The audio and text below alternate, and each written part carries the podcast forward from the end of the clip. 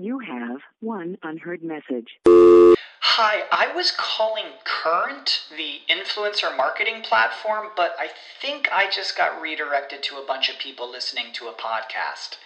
Well, anyways, I was calling Current because I was told they could help get my brand set up on TikTok Shop and even build out an affiliate program of content creators promoting my brand.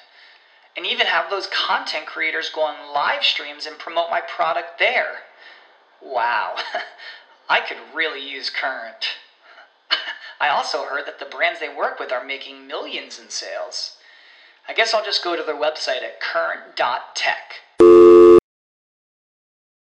When you need mealtime inspiration, it's worth shopping Kroger, where you'll find over 30,000 mouthwatering choices that excite your inner foodie. And no matter what tasty choice you make, you'll enjoy our everyday low prices, plus extra ways to save, like digital coupons worth over $600 each week. You can also save up to $1 off per gallon at the pump with fuel points. More savings and more inspiring flavors make shopping Kroger worth it every time. Kroger, fresh for everyone. Fuel restrictions apply.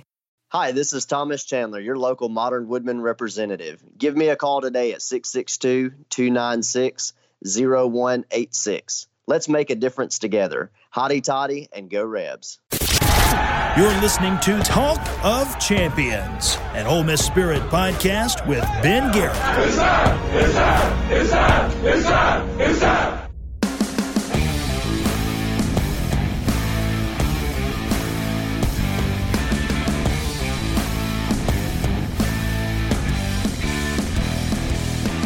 This is Talk of Champions. I'm Ben Garrett at Spirit Ben on Twitter.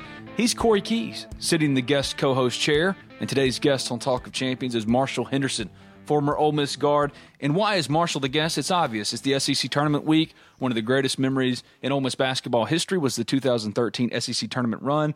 Full disclosure, Nick Williams was going to be the other guest on today's Talk of Champions. But because Marshall and I went a little long, Nick is going to be the guest on Thursday's Talk of Champions. So it's a basketball week on Talk of Champions, and that's why Kory is the first guest co-host. Hey man, what's up? Man, like, how can I even like measure up to that? Like.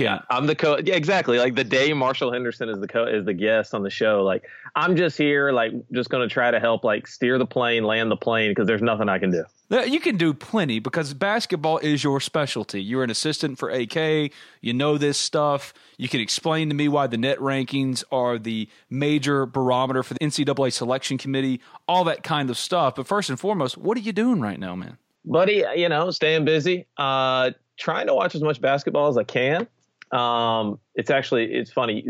This is my favorite week of the year because i enjoy the conference tournaments because you get to see not necessarily that just like you know everybody pays attention to the cinderella teams by the time the tournament actually starts.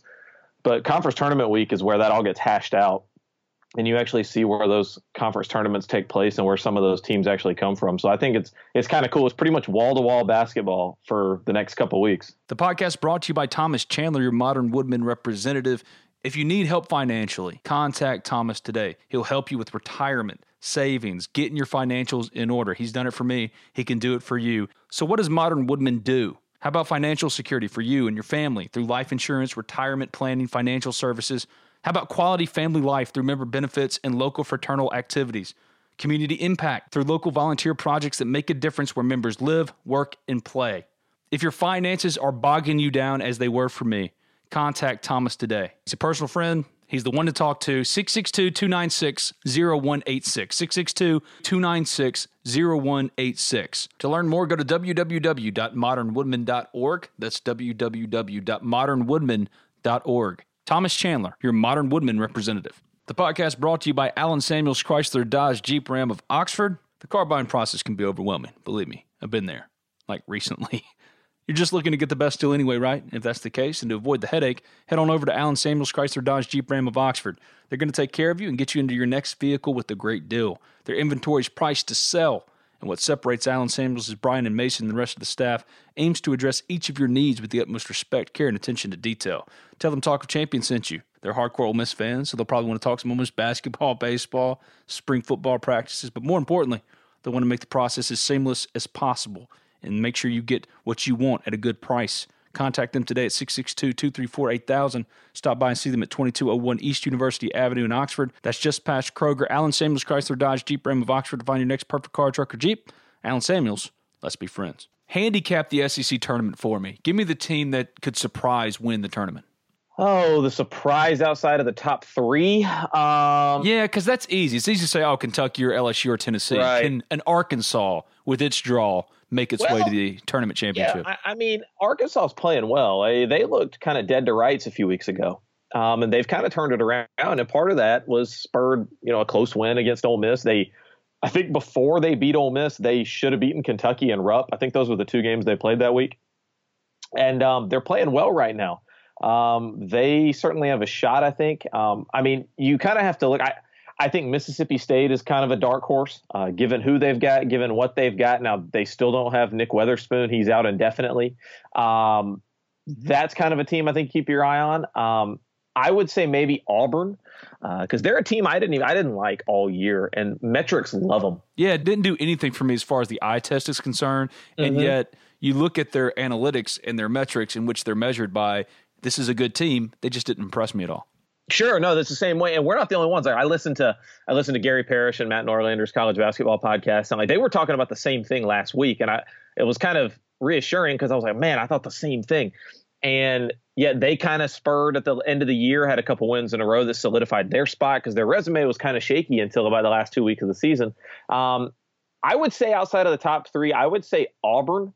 Quite frankly, a team like Ole Miss could make a run, especially a team that's kind of that is as streaky as this Ole Miss team has been. Um, and then, you know, there's the two teams that are desperate right now Alabama and Florida. Um, do they lay flat the way Alabama has lately and the way Florida has lately? Um, or do they kind of catch a hot run when they need it the most? So I, I think there's storylines at this tournament, especially for a league that, you know, the past couple years has been on the up and up. Um, and even having said that, they've got two teams that like we they had a team in the SEC go 0 and 18 this year, which is kind of hard for me to wrap my mind around. You could give me two scenarios. You could say Ole Miss is going to lose its first round game, second round, whatever it is, to Alabama. Or you could tell me they're going to beat Alabama and then turn around and beat Kentucky. And neither one of those scenarios would surprise me. No, no, I, I think it's I think you can go any which direction because you know we remember this is an Alabama team that that smacked Ole Miss in the regular season. Now, granted, that game was in Tuscaloosa. This is on a neutral floor. Alabama's not playing well. Frankly, Ole Miss isn't playing their best ball either. Um, they had lost what four out of five before they were able to hang on at Missouri on Saturday, um, which was all they needed to do in that game. They just had to win it. Um, so they got to a point where they can breathe a little bit. Um, so I mean, it's one of those deals where it depends which Alabama team's going to show up. If Alabama is engaged, um, if they if they play, if they try to replicate what they did when these two teams played in Tuscaloosa, it's going to be tough for Ole Miss. Now, if Ole Miss gets is able to right those wrongs, is able to have some physicality inside, is able to stay out of foul trouble with their guards like Terrence Davis, then Ole Miss can certain. I could see Ole Miss winning this game by double figures. Um, this is why I stay away from gambling, Ben, because the, so much of these things to me, I can I can play out scenarios in my head and they all make plausible sense. What's the most surprising thing to you about this Ole Miss team to get to 20 wins? I think the cohesiveness of the team. Um, I, we talked about this for people like we talk off the off of off the air a lot. Like for people that don't know, uh, and we talked before the year. You know what we kind of expected out of this team, what we thought the roster was going to look like, who we think was going to have to step up, things like that, things that anybody would talk about. And I do remember that you know, I thought this Ole Miss team was going to be better than people thought they were going to be. I thought they would be better than last in the league. Yeah, I thought they pro- I thought they'd be probably a ninth, ninth or tenth. That's kind of where I thought they'd be. I didn't think they'd be an NCAA tournament team, and I don't think anybody did. Um, so I'm as surprised as anybody on that. Um, I think it's been the buy-in for sure, because a lot of times when you get a first-year coach, as long as the talent level isn't completely at the bottom of the barrel, because that's typically what happens when coaches take over. They're taking over when the cupboard's bare, um, which is what you've seen before in, in other sports, football, basketball, doesn't matter. Well, we know that this team had some talent on it. Um, we talked about that last year. Andy Kennedy would tell you that. Um, but this team, they bought in. A lot of times, you you get a new coach in, says all the right things, and kids, have, if they buy into it, you typically see teams pretty much outpace what expectations were. And it goes back to what I was saying. I thought they would be better than a bottom four team. I didn't think they'd be this. Um, I think they've shown resiliency. I think those kids have basically. It's amazing what happens when kids don't have to play with a cloud hanging over their head, you know, the potential for their coach to get fired at the end of the year uh, based on their performance. Um, these kids have been able to play carefree, man, and I think that's huge. And I think that goes back to the mindset that's in the building every day of practice, uh, in the games. And I think that's really where it goes, you know. And you've got kids that have been emotional players, Terrence Davis, Breein Tyree, that have been really good this year. Um, not to mention a sophomore, Devontae Shuler, who's been really good this year. You know, you get three SEC guards, you got a chance, and that's why this team is where it is right now. Andy Kennedy said it. You said it. I said it anybody involved with Ole Miss basketball for the last five years said it. When Andy stepped down, everyone agreed, including Andy, that it was time for a new voice, that it was time to go on to the next chapter, whatever it might be. But there were still three all league guards on this roster. Now, mm-hmm. the greatest recruiting job Kermit Davis did was not landing KJ Buffen, was not landing Blake Hinson. It was making sure that Devontae Shuler came back. It was an easier yep. sell for Terrence Davis. It was yep. an easier easier sell for Breein Tyree. But Devontae is the glue of this entire team. And I think the greatest move that Kermit did in this whole very short rebuild was putting Devontae Shuler at point guard. Not many people saw him as a lead guard. I had coaches on the staff early in the year before the year started preseason saying, eh, I don't know, I don't know if Devontae can play the point. And yet he's done a really good job of not turning the ball over, of getting the offense in and out of its sets defensively, a bulldog on ball defender. But that to me is the greatest catalyst of this whole thing. First, keeping him there, and then secondly, turning him into a point guard. It changed the entire roster. Well, I think you're absolutely right. Um, it's allowed Breein Tyree to be a, a, scorer off the ball. Um, Terrence Davis is what he is. We, you, you know, he was a, a, rising senior coming into this, so you kind of knew what he was. Um, he didn't have a great junior year after he had a breakout sophomore year, um, and he's been able to bounce back from that junior year to basically the same level, if not a little better, as a senior. So you knew what you had there initially, and you know, Terrence Davis has already been all league. I would imagine when they announce the awards, Breein Tyree is going to get all league.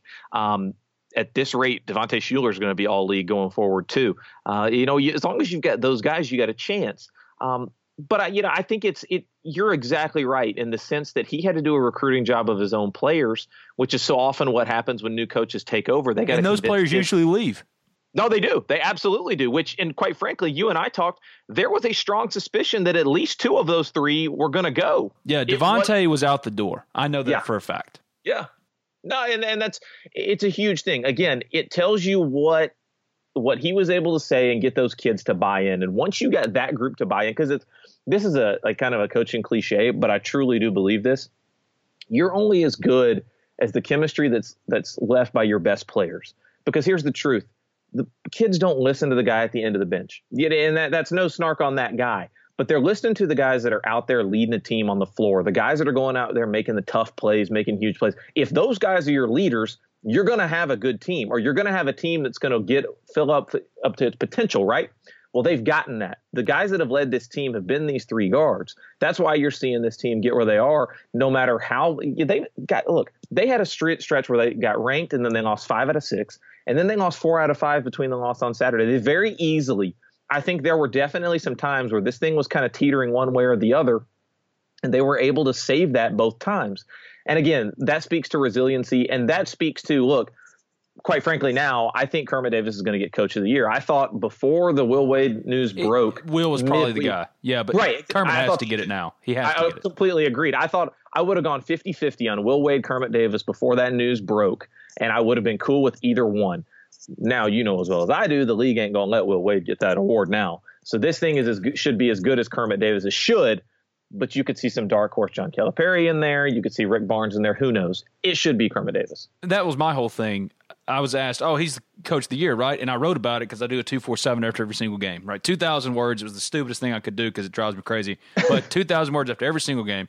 And in the 247, I think a week ago, I said Kermit Davis is the SEC Coach of the Year. Now, Will Wade is the main competition, and there's some sneaky Rick Barnes in there, but then Tennessee started to lose a little bit, whatever. Mm-hmm. At this point, it's Kermit Davis's award. And even if Will Wade doesn't get caught in a wiretap and the FBI report uh, from Yahoo comes out, Will Wade and Kermit Davis is a lot tougher argument than any Ole Miss fan or LSU fan would want to give credence to it. Like that was going to be a tough argument one way or the other because you can very legitimately give both of those guys marks for a number of different things. But now mm-hmm. to have the, one of the best turnarounds in college basketball, to secure the NCAA tournament before the SEC tournament with this team coming off of 12 wins, he's got to get the award.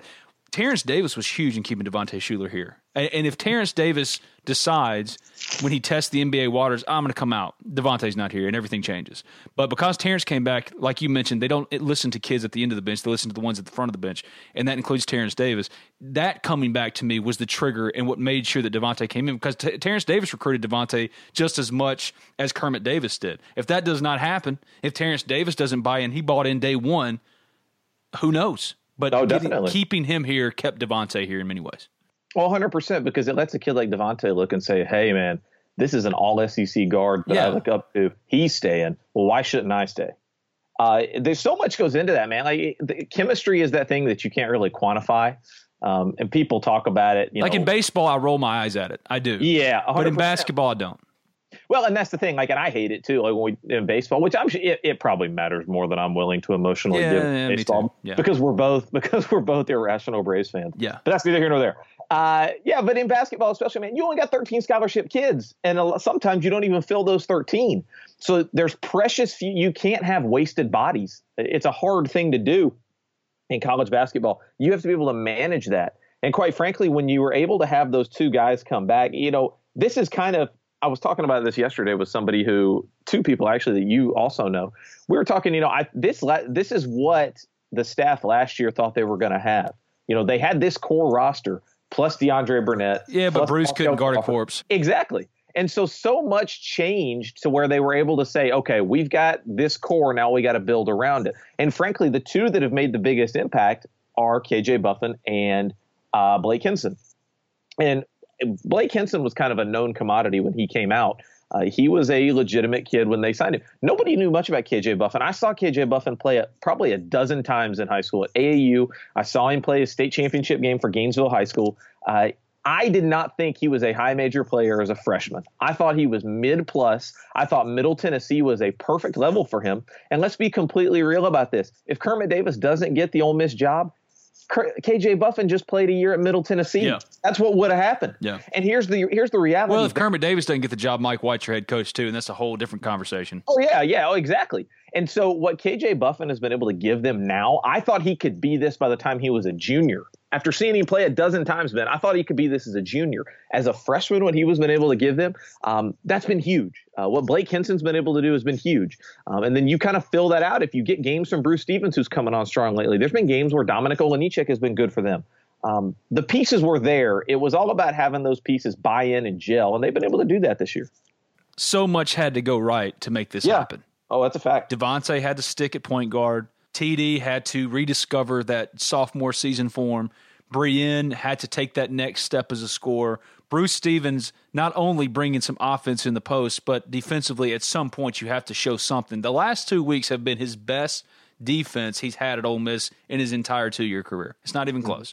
And then Dom, can you get anything out of him as far as consistency? Now Dom's been terrible for a month and a half, but Right. up until that point, he'd given him a little bit of offense, still not rebounding to his size, but he's hedging ball screens. He hedges ball screens better than guys half his size. I mean, he, he can really hedge a ball screen, and there's value in that, but you got to get Sure. some value out of him. And then KJ and Blake both have to make impacts. Now, Blake has hit the freshman wall, even though Kermit Davis rolls his eyes at that declaration, the freshman wall. But he's hit the mm-hmm. freshman wall. KJ Buffen has a game that really, after he hit it for about a couple of games, came out of it because he does other things well, like he's the best two handed rebounder that they have. All of these things, though, had to go right to be able to get to the point to where now you're in the NCAA tournament. But it's fascinating to me to look at the metrics and look at all the teams that are on the bubble, like Florida, like Alabama. Alabama's got what 14 losses on the year, and yet Alabama making a run in the SEC tournament could make the NCAA tournament based on the NCAA net. These are teams that would be nowhere near the bubble in years past. What has changed as far as selection of teams that have allowed a 17, 18, 19 win team to be firmly in or at least well within the bubble conversation? It used to not be this way.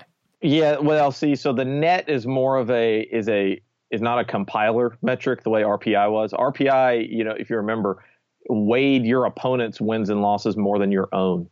It was like 25% your own wins and losses, 50% your opponent's wins and losses, and then 25% your opponent's opponent's wins and losses. That's literally how the RPI was was calculated, which made little to no sense. So what they've gone with the net, it's more analytically driven with efficiency metrics in there, similar to what KenPom, which I've been on about for years. But that's how yeah. it, that's basically what net is trying to combine certain elements of that into it. Yeah, I mean, um, look, I, I, use your KenPom account, so yeah. yeah, have right at it exactly. And so that to me is is what's changed. For people that don't know, that's that's the difference in in how in how the metrics are, comp- are, are compiled now. But it helps. You know, they've got this year, which we've been talking about, and I'm sure you've talked about how this year's bubble is historically bad. And I roll my eyes if people say the bubble's bad. I mean, Joe Lunardi, when he was on this podcast, said, "Oh, it's like any other year. The bubble's bad. The bubble's bad. The bubble's bad. The bubble's not bad." I'm like, ah.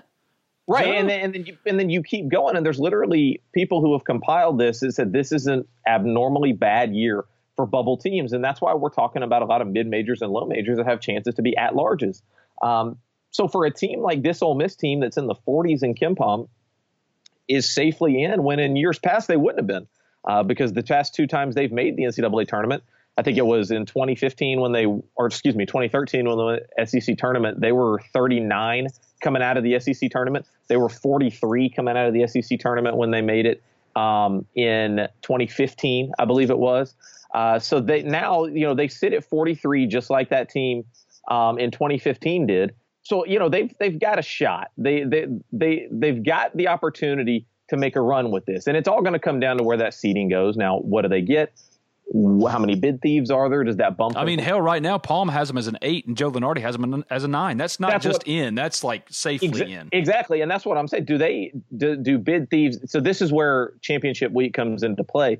Do bid thieves bump them from an eight to a nine or a nine to a ten? That's the kind of stuff we have to watch here and that's what Ole Miss is playing for right now. So again, there's obviously value in winning, but especially at this particular SEC tournament, it's affecting Ole Miss's seed line at this point. I don't like to look back on stuff. Andy Kennedy, like I mentioned, he's one that said it was time for change. We all agreed with it. Everyone is on the same page there.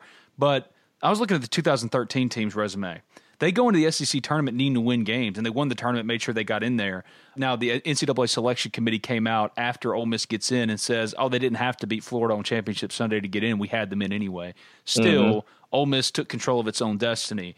That team coming out of the regular season had 12 SEC wins, and I think 22 or 23 overall wins. And yet, right. even in winning the SEC tournament, finished as a 12. The new net rankings, now granted, Ole Miss has no bad losses this year, no sub 100 losses, and that's the, probably the biggest strength of their resume. Right. But that team had some bad losses, yet they were nowhere near the bubble, even going into the SEC tournament. And I think of the Terrico year when Terrico went off against Memphis in the NIT, makes the ill advised decision to go pro. The first year of Andy Kennedy, these new net rankings would have boosted Ole Miss's postseason resume and very well would have gotten, I don't know, one or two more NCAA tournament appearances. And this whole year doesn't happen because Andy Kennedy's probably still here. right Everyone now, thought that the a change. Yeah, we're just talking I mean, hypotheticals. Yeah, yeah, yeah, no doubt. And yeah, I had somebody tweet that to me the other day, and I was like, yeah, you know, maybe they're right. It, it's that's the part that's kind of the cruel irony in all this is the year the you know, Andy Kennedy's teams were hit, were perpetually on the bubble. That turned out to be his biggest strength and his biggest weakness. Yeah, he always had some bad losses. We'd always joke about it when we talk about it. It was always like that loss at Mississippi State in 2013. They won eight of their last 10, and oh, yet you look at it, and one of them's at Mississippi State when Mississippi State was terrible. Yeah, like the cruel irony of the whole thing is he, his teams are perpetually on the bubble, and the year that the bubble is as bad as it's ever been, he's not in coaching. And so you're just kind of like, well, damn. And so you do wonder how many more teams if this if the metric was different. Um, but again, you know, it's just like you said, and it's the thing I've said before. What this team has done is they have taken care of business when they needed to take care of it. When they needed to change momentum and get a W, they've gotten it both times when they needed that, following the five out of six um, losing spell and following this four out of five losing spell when they beat Missouri. They have it's the same thing we, we've talked about before. They have no bad losses. That to me is an accomplishment in and of itself when their non-league schedule wasn't very good. Yeah, even they though they tried to schedule really hard, the non-con it just didn't work out that way. Those teams yeah. ended up not being very good and they could have dropped some of those games, and they did. Like they went to Illinois State, could have dropped it, got a win. That You know, felt they- like an Andy Kennedy loss. When you talk about these hypotheticals and stuff, it still doesn't take away from what he's done and how he's turned this team into a 20 win team when no one expected it. Yeah, And no question. They were preseason picked last in the SEC. Devontae Shuler becoming the point guard, all these things that had to go right. And that speaks to why not only was a change so important, but the fingerprints of Kermit Davis is all over this job. It's all over, and and, and it's helped recruiting too. You're seeing Ole Miss recruit a different caliber of player right now because Ole Miss has got some juice behind it, and they got really close with DJ Jeffries, and then he ends up staying at home in Memphis. But now you see Jaemyn Brakefield out there, Khadim Sy, all these top ranked players that all these other schools want, and Ole Miss is in on every single one of these those kids because Kermit Davis is a fresh voice, because Ole Miss is winning, and he's winning with the team that wasn't expected to.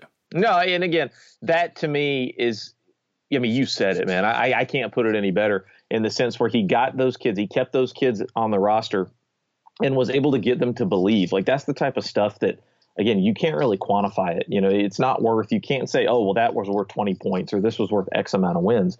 He got kids to believe in his message, to believe in his voice and buy in. And that's why you've got a team sitting where they are to a team that, um, is in the NCAA tournament, barring some un- unforeseen issue they're, they're in.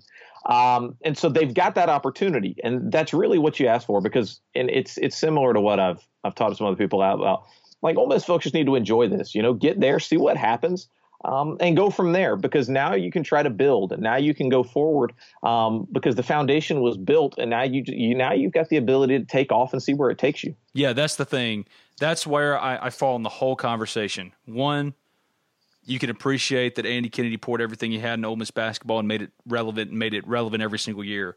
And two, also in the same breath, give Kermit Davis his due and know that he took it from a place to where of where it was and is maybe taken to an even Yep. greater level. And it wouldn't have been done had he not put his fingerprints all over it. So that that that debate needs to be over with. And yes, I agree. There could have been more NCAA tournament appearances. That takes nothing away from what this team has accomplished because it's remarkable no matter how you slice it. One player who had no problem being confident the minute he came in and was huge in Ole basketball becoming nationally relevant was Marshall Henderson. And Marshall joins us on the Cheney's Pharmacy phone line. For all your pharmaceutical needs, Cheney's Pharmacy is the place to go. Cheney's offers prescription synchronization, immunizations, compounding, a two lane drive through, and available hours that ensure your needs are met on your own time. Cheney's also accepts all third party insurance. It's a locally owned pharmacy that has been in Oxford over 40 years. At Cheney's Pharmacy, you get the best customer service out there. So give Cheney's a call 662 234 7221. 662 234 7221. Or go visit them at 501 Bramlett Boulevard. That's right off of University Avenue.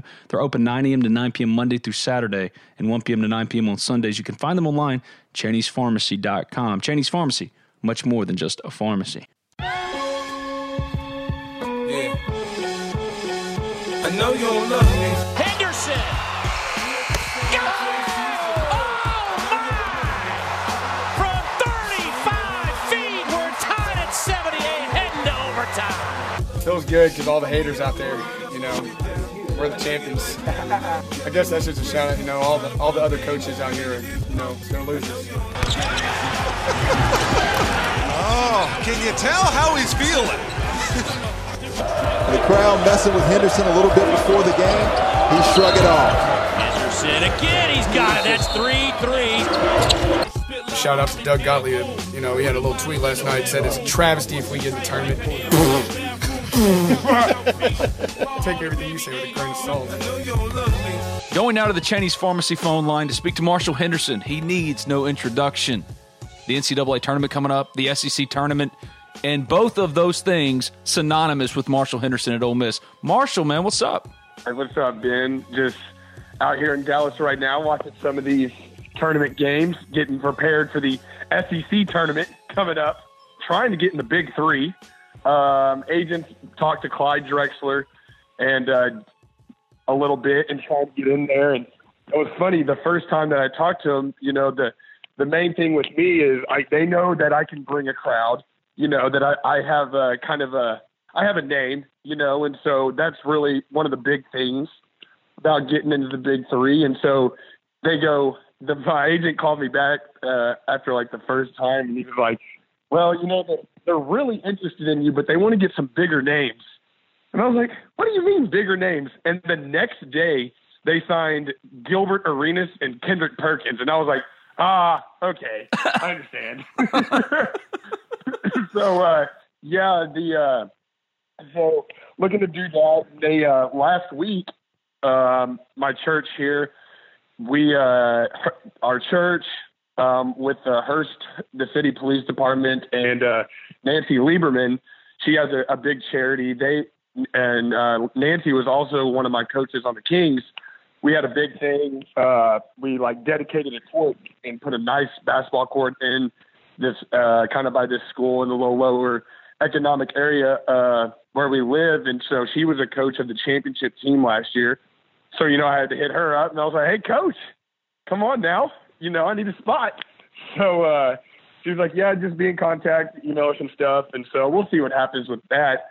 But uh, you know, if that doesn't happen, I've been preparing to into the maybe the world of coaching. I don't know, but I know that uh, you know for, there's opportunities to be a grad assistant, which uh, is uh, you know a two year program. You get your master's paid for basically on scholarship, and so it's just one of those weird things of as I've gotten older. I didn't. I mean, I, obviously I graduated and got a degree, but I didn't take school serious at all and I don't like regret that because I know I didn't care, you know. But uh, now that I'm a little older and that this opportunity could present itself, I'm more would be more interested in the education part, you know, be able to go in there and actually take it serious, and especially since it would be working towards a master's, which would be unbelievable uh, for me to achieve, and you know, do something like that. And so, uh, yeah, I just kind of figured all this stuff out here over the next month and uh, see what happens from there. This is a big week, and I know it's for Ole Miss. It used to be this was the week that they determined whether or not they got into NCAA tournament through the SEC tournament. This team, it looks like, won't have to do anything to get into the NCAA tournament. This time of year, when the SEC tournament rolls around, do you kind of get hit with a sense of nostalgia and memory in terms of the run y'all made and how it still held up uh, extremely well and will hold up um, in Ole Miss history as far as the accomplishment is concerned? Oh yeah, I mean it's it's impossible not to. Uh, and and it was so great for us that we actually you know won the thing. Um, and it was it was cool to kind of, I mean, winning a championship is. I always look at some of these teams that make the NCAA tournament, but they don't win the conference championship. You know, they're just in on the uh, the at large bid, and you know that's still a great accomplishment too. But winning the championship just is at an you know you get a ring you get a fat ring and you get to go into history books of not only the school but also the conference for for the rest of ever. And uh, I hope that, or I mean, the Rebs have been great this year, and they've they've definitely achieved greater than what at least people predicted. You know, picked last in the conference, and so I ho- I hope that they uh, understand what university they're playing for and if the the, the committee is probably going to try and keep Ole Miss out of the tournament, as you know, the the more I've been around uh, Ole Miss, the more I realize that it's not easy for us ever. So I hope these guys go in there with the same mentality, uh, you know, that we had, where we had to win a game, and then you know we we had to beat Missouri, and then oh whoops, Vanderbilt upsets Kentucky. Oh wait, we cannot have this bad loss, you know, against Vanderbilt. Get to the championship. Well, we might as well just win it and remove all doubt. And so I hope that these guys go in there with that mentality. And also, too, I hope they beat Alabama because I don't want Alabama to make the NCAA tournament. There's a couple other mid majors that I think are more deserving, like uh, Belmont, you know, and I don't want to see a 15 loss team, but you know, a team like Alabama could make a run. And so I'm like, you know what? How about we just knock them out, you know, in this first game and uh, see what we can do. And we owe Kentucky one after that last game. So uh, think I think they'll be ready though. So you're like all the other other Ole Miss fans, kind of sitting on their edge of the seat at Missouri, watching to see if Ole Miss had one of those "We Are Ole Miss" moments. If it was setting up that way, I mean, they were down eight at halftime. I oh think they were down God. ten or eleven in the second I mean, half. It's just it's like you you expect it, and that's what I I hate. you know, it's like going in and you know sitting there like, oh, we almost beat Tennessee. Oh, we almost beat Kentucky, and it's like, okay, so now we're going to go to Missouri, and of course it's going to be like the worst game ever to start, and of course we're losing, and I'm just sitting here like, no, no, no, this can't happen. This cannot happen this way. And so, you know, then, uh, you know, Tyree and Davis make some highlight real plays, Shuler slamming on them and able to get that last kick to get that win. It was so refreshing, you know, to see a team get over the hump in, in a tough spot because there's so many teams right now that are on that bubble that didn't do that. And for us to do that, yeah, the bottom of the league type of team in Missouri, but all you had to do is just win, and we did it, and it was great. And it was almost like we won a championship, kind of, you know. and just had that it had that feel where it was just an enormous win, and uh, it should be. It's really good for the momentum going into Nashville. Do all you guys from the 2013 team stay pretty close? I, I talked to Nick a lot. He keeps up with Murph. He said you keep up with Murph. Y'all all kind of stay in touch. I mean Reggie, who who the hell knows? But like other than that, do y'all do y'all do a good job of staying close? Did, the, did, did that kind of year solidify the bond, so to speak, as cheesy as that sounds? Yeah, for sure. I mean, luckily, you know, you got social media things like Facebook that you can really keep up with people um, a lot easier and. Uh, you know, you see, I, I was talking to Murph the other day because I saw he's been on his world tour over here. He was like, I saw him in South Carolina, and then I see him at the Ole Miss game. He's talking about probably going to Nashville for the SEC tournament. And so I had to hit him up and be like, "Hey, man, you're just all over everywhere, huh?" So uh, that was pretty funny. And uh, but yeah, it's it's. uh I talked to Jarvis some because there was a chance there that we uh we're going to be on the same team this year. It didn't work out that way, but uh, yeah. So a lot of those guys definitely are still able to keep in touch with, especially because uh, you know, kind of social media makes that real easily to where you're never really that far. And uh, you know, even to that, my the year before I got to Ole Miss, my junior college team that went undefeated and won the national championship, we have a group text with each other. That's the most uh, close team I've ever been a part of. And we still have a group text and we talk like all the time.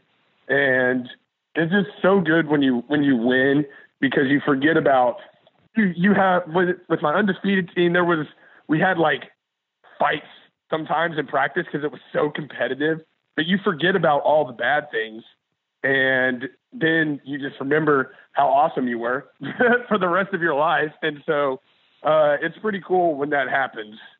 So I'm just really, you know, blessed to be able to play on a couple of teams that had really good teammates. You know, guy, you didn't have just assholes, you know, on the team, and that's what is one of the things that makes a good team. And so, uh, yeah, it's cool to keep uh, in touch with guys that are good people and winners your star had already started rising significantly through that SEC slate. I mean, the Auburn game with the jersey pop and the Florida game when you're antagonizing all that kind of stuff. But it crescendoed in the NCAA tournament because you became a national story, a national brand, and everyone mm-hmm. knows that the NCAA tournament is a reward, but it felt like that was a platform for you to take what had become Marshall Mania to another level. Did you sense that? Did you feel that, especially after y'all beat Wisconsin in the first round? Was that, in your opinion, really the peak moment for you where all the work had come into focus in one place to where everybody knew your name, that you could feel the significance of what you'd done? Mm-hmm. I mean, you you see it every year with – you know, like last year Loyola Chicago, just a team. No one, I mean, you know, real basketball fans that really watch, you know, all around the country know these people and know what they're capable of. And but the NCAA tournament is just so magical how people can just like with Loyola Chicago, every person every person in the entire like world was cheering for them every single game except for the team they were playing you know and so people get uh you get attached to people um, like I'm watching this game right now with uh, it's Hofstra. They got a guy named Justin Wright Foreman who's averaging 26 points a game, and he's like second in the nation in scoring. And I'm just hoping they win their conference tournament so bad because you want a guy like that to get into the tournament and then see what he can do. Kind of like when C.J. McCollum uh, was at Lehigh and was able to just destroy Duke.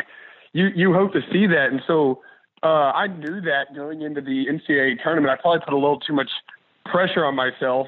Um, and but uh, you know when we played in Kansas City, we had we played Wisconsin, and the other game obviously was Kansas State or LaSalle. But then on the other side of the bracket was like Kansas versus Western Kentucky, who are two great followings, and then Villanova versus North Carolina, two amazing, you know, programs with followings, and everyone's there in Kansas City. So I'm sitting there like, okay, you got like some big time basketball history and universities playing here, and all those people are there watching those games, and you know, to go out and then be able to go out and interact and see all these people that are there and it was just an amazing scene.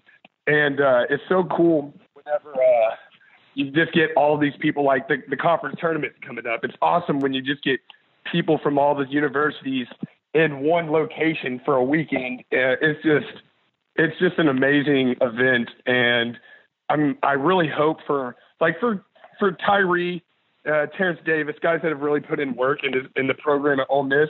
It's such a it'll be so happy I will be happy for them to make the tournament, you know, at least one time in their career because it's an unbelievable experience that you just you can't explain it. You just got to be there. How do you compartmentalize it as a player? You you can tend to put too much pressure on yourself because you know that you've made it. You've you've attained this goal that you've worked to for so so long, like this team has. You had Kermit Davis come in tell Terence Davis this is not a rebuilding job. That wouldn't be fair to you. We're going for the NCAA mm-hmm. tournament. When you accomplish it, the NCAA tournament can make players. So as a player, how do you internally suppress that and then go play basketball and are able to go out there and get your job done?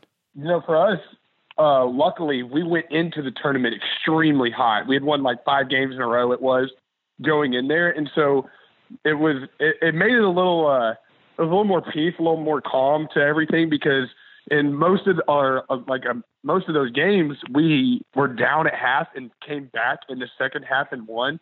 So we really had a, a nice identity of our team going in, and so that's why I was glad that we you know won and we were able to go in without we were able to have really fun after the SEC, a lot of fun after the SEC tournament. We knew we were in for sure, and so that's why I hope the you know the Rebs can get a little run going in Nashville because going into the tournament, if you got momentum and you're feeling good about yourself, then you're not going to be worrying about you know oh man I played bad last game or ooh maybe, you know we haven't been rebounding well or you know these negative thoughts don't really creep in your head if you're if you're winning and uh, you know that's that's why I think was able to kind of keep not not put a lot of pressure. My pressure more so came inward from I knew it was a big stage, and I just wanted to put on the most unbelievable performance of all time. And I think that's kind of like what took me out of my game a little bit. But uh, it was, uh, but once we were down at halftime, we were like, oh, hey, this is right where we want to be. This is how we won the SEC championship, and I think that was one of the things that was really able for me to kind of calm me down, you know, and and get me back exactly where we're like, okay, this is we've been here before. Let's just do what we always do and go get the dub. Bigger accomplishment: beating Florida on that Sunday after that run y'all already made, or beating Wisconsin in the first round. Definitely the the Florida one, because um, they were just so good in conference play, and uh, you know, winning the SEC championship means a lot more than winning just one game in the NCAA tournament, and uh, that's why I like conference championship week a little better than the NCAA tournament week because I always got to remember that we lost at the buzzer, and uh, you know, it's it's amazing how long that stuff uh, you know sticks. Um, because just last week we had the the state championships here in uh for Texas, and uh, there's this like rival school of my school made it down there, and they lost at the buzzer on a three pointer, and I was like, those poor guys have no idea how that is gonna just bother them for the rest of their lives, and so I'm just thankful that you know we won the SEC, so that way I can kind of forget that we lost at the buzzer. You know, it's like, well, hey, at least we won a championship still that year. Um, and so that kind of, you know, a little bandage over the wound. Derrick Millinghaus missing the shot or Reggie not getting the block against LaSalle? Which one eats at you the most? Oh, definitely somehow how Reggie did doesn't block that shot. Like that was he was like the best. He uh, he blocks that shot in his sleep. Yeah, I mean, what like how how does that happen? the one thing that you know you can rely on, you know, and he jumped so high and his arm was all the way out there, and it's like it's like a glitch in a computer game, like where the ball just goes right through the guy's wrist. Like how? How does that happen? And of course, it rolls around and it ends. And know, that's what people are always like. Well, how was your tournament experience? I was like, we had played two games and we got the most tournament. We were the upset, and then we got upset. I was like, so we got to experience it all in just that one weekend of how it was the thrill of being the underdog and taking out, you know, the big dog. And then flip side of that, you know, just blowing a chance at the Sweet 16 to the the lower the lower seeded team at the buzzer. You know, the the March Madness that everyone loves. You know, it's it's not cool when it happens to you when when the buzzer when the buzzer uh, shot goes in on your team. It doesn't feel quite the same. Is the Vanderbilt shot still among the most ridiculous shots you've ever hit? Yeah, I would say so, for sure. I uh, I mean, I've hit a few buzzer beater game winners in my day, but for that one, I didn't because, like I said, I never really knew anything about Ole Miss before I came, and so that was, I guess, I know it was really early in the conference play, but for us to, that was kind of like the Missouri game. It's like, yeah, dang it, we we were on a roll, and now we're playing a team who's going to break their stadium record and make threes, you know, in in one single game. Of course, it's going to happen. Oh, they just hit a three. Murphy jumps like 30 feet in the air, and somehow this dude drains a three with five seconds left. Of course, of course, it's going to happen to the Rebels. And you know, when I made that shot, and then we were able to just we kept that momentum into overtime. It was getting like one of those just getting over the hump games. Um, and I, I, as I've been more affiliated with Ole Miss, I realize how mo- meaningful those just getting through it and getting those win games are because it is hard at Ole Miss to get some wins. How did y'all lose at state that year? I I was like three for eighteen from threes. it's uh normally I'm not to say that like anything about anything uh, or have this meaning anyway, but normally when the team that I'm on loses, it's because I had a horrendous shooting night. so uh, I that game was just terrible because it, it just it was the you you could feel it after the game. Obviously, our team was down. It was a dark ride home, bus ride home and then like I was just I felt going to class. I'm like, I don't want to go to class. Like people are gonna be looking at me like you're a freaking loser, you know. and so, but that was what made our team great was the resilience to come back after that. Um, I think we had like sold out every game um, until after that game, and then nobody nobody shows up for the senior night of. I, mean, I shouldn't say nobody. There was still some people came, but like you know, senior night of Reggie and Nick and Murph three of the most successful guys in the program, and we have this great year. We lose the state, and it's like all of a sudden everything's dead. We're dead. Kennedy's getting fired. You know, all this stuff starts. You know, reality kind of uh, sets in. It's like, oh, wait a minute, hold on. We got to that sense of urgency, and we could have just fallen over and uh, you know just accepted it how it was going to be. But uh, it was funny. The next day, uh, Coach Kennedy, or the next practice, Kennedy brings us in and he's like, We're not practicing today. Y'all are gonna go play baseball. And so we wound up playing a wiffle ball game in the in the practice facility. That was our practice after the loss of Mississippi State. And that was cool because it was just a team building kind of experience and everyone's having fun and loose. And uh, then we got back to work and went on to win those games and take it all the way to the tournament. Y'all won six straight games after that. It's just funny when you look at it. Y'all won eight of your last 10 games. The two losses, LaSalle in the tournament and at Mississippi State. It's the most bizarre final ledger that you could possibly have. But even after that game, y'all are 21 and 8 and 10 and 6 in the league. That resume now with the new net rankings and everything, slam dunk. You're in 100%. And yet y'all had to yeah. go to the SEC That's tournament. I'm, I'm seeing teams like Alabama and Oklahoma and Texas this year that have like 14 losses. And, I'm, and they're like, oh, they're they should be in. I'm like, what the heck? They're barely 500. How? In what world is that even reasonable to put into the NCAA tournament, you know, and and yeah, it, but that, another thing with the the Mississippi State, what sucks about being in in the SEC is that, and that year that yeah, Mississippi State was bad, but they're our in-state rival. So it's like, of course, the one team that you should beat just happens to be your rival. So it's going to be like the biggest game of the year. And of course, they played like it and, and beat us. And then pretty much throughout that, uh, with the SEC, there's just whenever a team's having a down year and you think, oh, this should be the time that we can beat them. No, like some something miraculous happens, and because there's just so many, you know, rivalries in in, in the conference that it it, may, it does make it tough whether a team is, uh, you know, bad considered by their wins and losses or who they beat or whatever like that. You get all analytical with it. It's like, well, it's still the SEC. These dudes can still ball. You know, I mean, scout team guys can beat can beat the the, the first team in, in practice on any given day. So uh, you just hate to see it, you know, when it's your when it's your rival. What advice would you give Ole Miss, this Ole Miss basketball team, going into the SEC and NCAA tournaments? Just to be have a have a like a killer's mentality of you're going in there and you're going to win.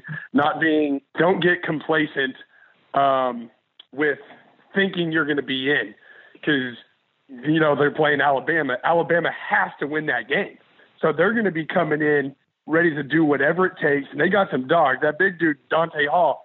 You don't think he's going to? He's looking at Ole Miss. He's like, oh, I should be able to dominate this game in the paint. He's going to be coming in, you know, ready to smack them around.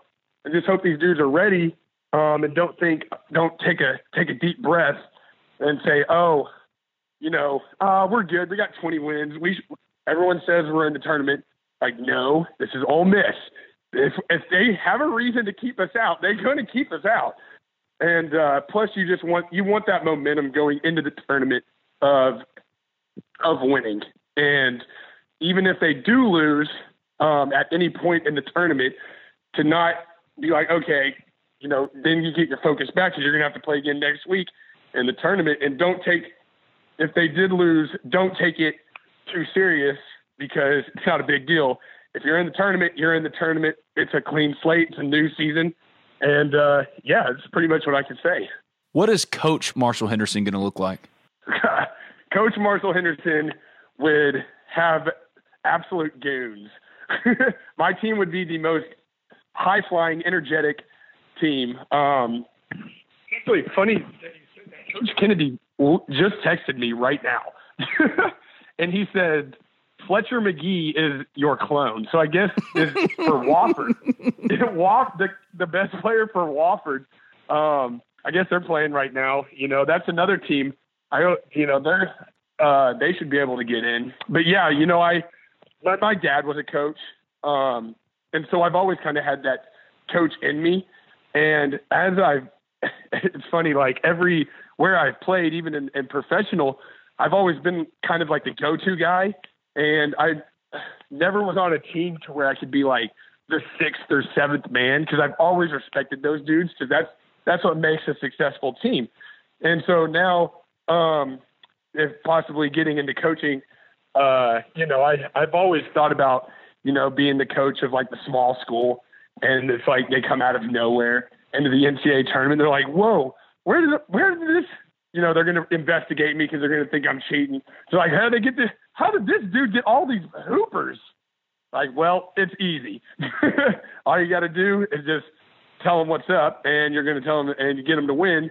And uh, yeah, so I don't know. It's it's always something I've always thought about, and it's uh, just kind of interesting that it's kind of at that point where that looks like that could be uh, in the very near future for me. Well, best of luck with it all, and hopefully you get in the Big Three. The Big Three is a professional three-on-three basketball league featuring former NBA basketball players. Kenyon Martin's in there, Jermaine O'Neal, Baron Davis, Gilbert Arenas, a lot of guys. It'd be fun though. It'd be fun for some Marshall mania in the Big Three. If they're having to ask about the profile you could bring, just tell them to turn on the tape. Like turn on Auburn in 2013. Turn on Wisconsin, yep. Ole Miss in the NCAA tournament, and in the way in which mm-hmm. you're getting every single fan in the arena to react, and boom, Big Three. Yeah, they put me on like a poster. They were like, we're lowering the age. They put me on like the advertising poster, and someone sent it to me, and then I like kind of read the comments on it, and all these people were like, Marshall Henderson is born for this, and I was like, I really am. Yeah. and playing three on three basketball would be like way less stressful than having to go through like an entire season of practice. like, I mean, I love basketball, but man, practices sometimes you get into the middle of that grind and it's like, what am I doing here? Can we just play the games and that's about it?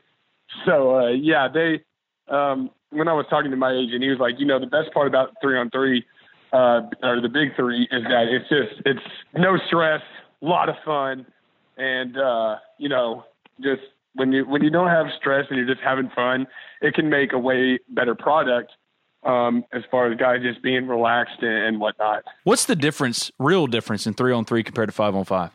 Well, when I was in when I was out in the Middle East, they actually are really huge on three on three. Um, you play, but they would do the three on three would be like a girls' ball size and half court, and you can only have one American on uh, or one uh, one import on the three on three team, and it played outside. And uh, for me, I kind of like the five on five better because of the uh, being able to run and uh, wear people out on three on three. It's kind of tough to really get open, but you got to jack up a shot. It's like the like a 14 second shot clock, which plays into my favor. So uh, we did it once. We lost. Um, we lost. It was like in the semifinals, but because it was kind of tough. It was a little windy shooting with a girls' ball. One of my t- tougher uh, shooting environments, but uh, it was a lot of fun to do. It's just you know you get the rebound when they shoot. You just hope somehow you can get a rebound and get away from a guy and, and get and get open. Um, which I'm pr- I've always been pretty good at is uh, you know guys getting a rebound and turning out for the kick out three. It's a big part of the three on three, and so uh, I've always been pretty good at that. And uh, so yeah, I think it would be that's probably the biggest difference though is being able to go up and down as compared to just on the halfway and just kick it out. You know, uh, step behind the three point line to go to get the ball in. He's Marshall Henderson. Greg on Twitter wanted me to tell you hello. See, Ole Miss fans still going to worship Marshall Henderson. There you go. Greg says hello to Marshall Hello, Henderson. Greg. Yeah, see, Marshall says hello back. Thank you for doing this, man. I appreciate it. Let's catch up again. Yeah, for sure. You've walked this path many times before. It's a chance to think, especially about your future. How will you turn your retirement dreams into reality? Will you have enough gold for your golden years? Your choices for building funds for retirement can be complicated. Fortunately, you have a friend in the community who can help you make the right decisions. That's your Modern Woodmen agent. Your agent is a skilled professional who will listen to your needs and desires and then work with you to create a plan that uses the right financial products to achieve your retirement goals. Build a lasting professional relationship with a trusted financial advisor. Hi, this is Thomas Chandler, your local Modern Woodmen representative. Give me a call today at 662 296 0186. Let's make a difference together. Hotty toddy and go Rebs. Get in touch with your agent today. Modern Woodmen of America, touching lives, securing futures. That was Marshall Henderson. This is Talk of Champions. I'm Ben Garrett at Spirit Ben on Twitter. He's Kory Keys at Kory Keys on Twitter. If you haven't already, subscribe, rate, review Talk of Champions in iTunes. We're also available on SoundCloud and soon, don't know when, but soon, back on Rebel Sports Radio. More details to come on that. All right, for the Ole Miss Spirit, omspirit.com, an affiliate of 247 Sports. Okay, Ole Miss in the NCAA tournament, real quick. What kind of noise can this team make? If it's an eight or a nine, it's going to be matched up with the one. How far can Ole Miss go? They can go as far as those guards let them. Uh, they they're absolutely capable of making a run. So is any team that gets in. You know, once you get to 68, they're all good at this point.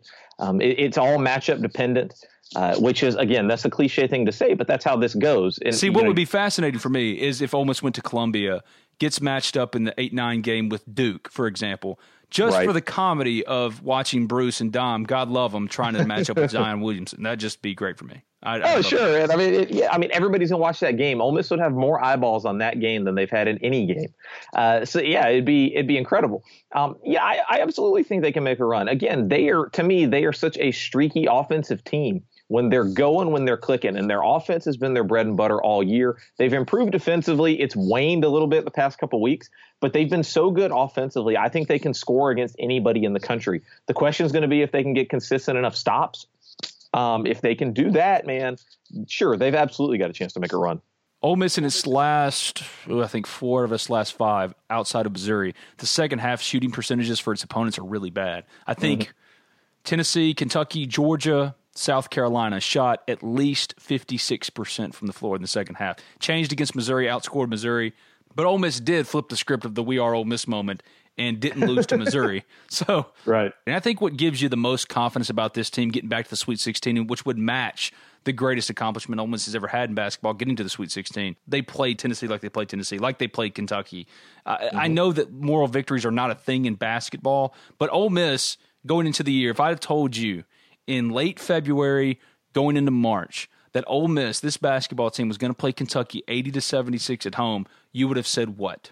No way, yeah, no. I, I no way. I, if you would have told me that they were in the conversation for the NCAA tournament, I would have said no way, no yeah. chance. Yeah, that they that they could have played Kentucky close at home. I could believe that.